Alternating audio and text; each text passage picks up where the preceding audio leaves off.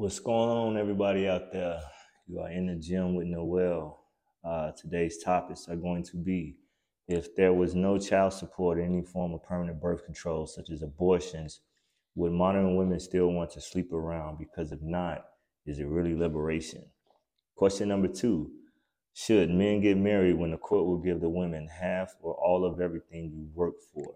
Uh, top three things people divorce for are uh, basic incompatibility, infidelity, and money slash financial problems. Question number three. Since vagina ages like bread and not wine, should older women make men wait for sex? Those are our topics we're going to be discussing today. So let's jump right into it. First question of the day is if there was no child support or any form of permanent birth control, such as abortions, would modern women still want to sleep around? Because if not, is it really liberation? My thoughts on this would be no. I do not believe that if women could not um, put their past behind them in this manner, should I say, um, would they continue continue to sleep around? Um, I believe they would choose their um, their partners mm, uh, better.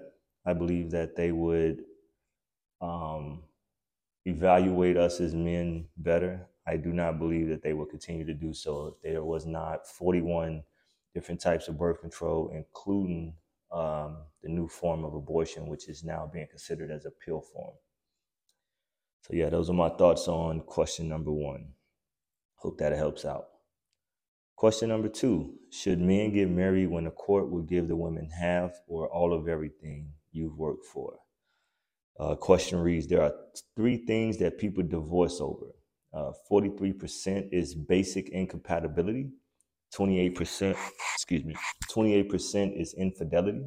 And 22% deals with money slash financial problems. excuse me once again. Yeah, so I mean, I do not think that if anyone um, in their right mind went into a marriage knowing that um, their partner was going to walk away with 90 to 95% of the things that they work hard for, that they will continue to get married.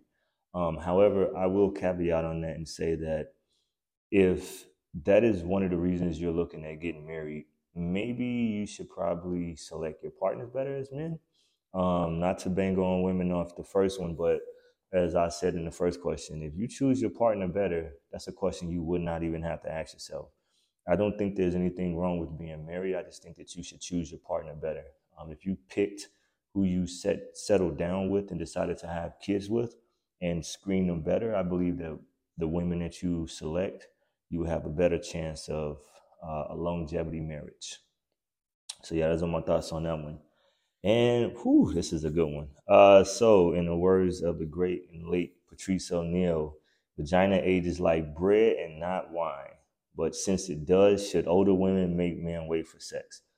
Uh, no. I think that this is overrated. I think that a lot of people spend a lot of time focused on the sexual aspect of a relationship and not on the building aspect.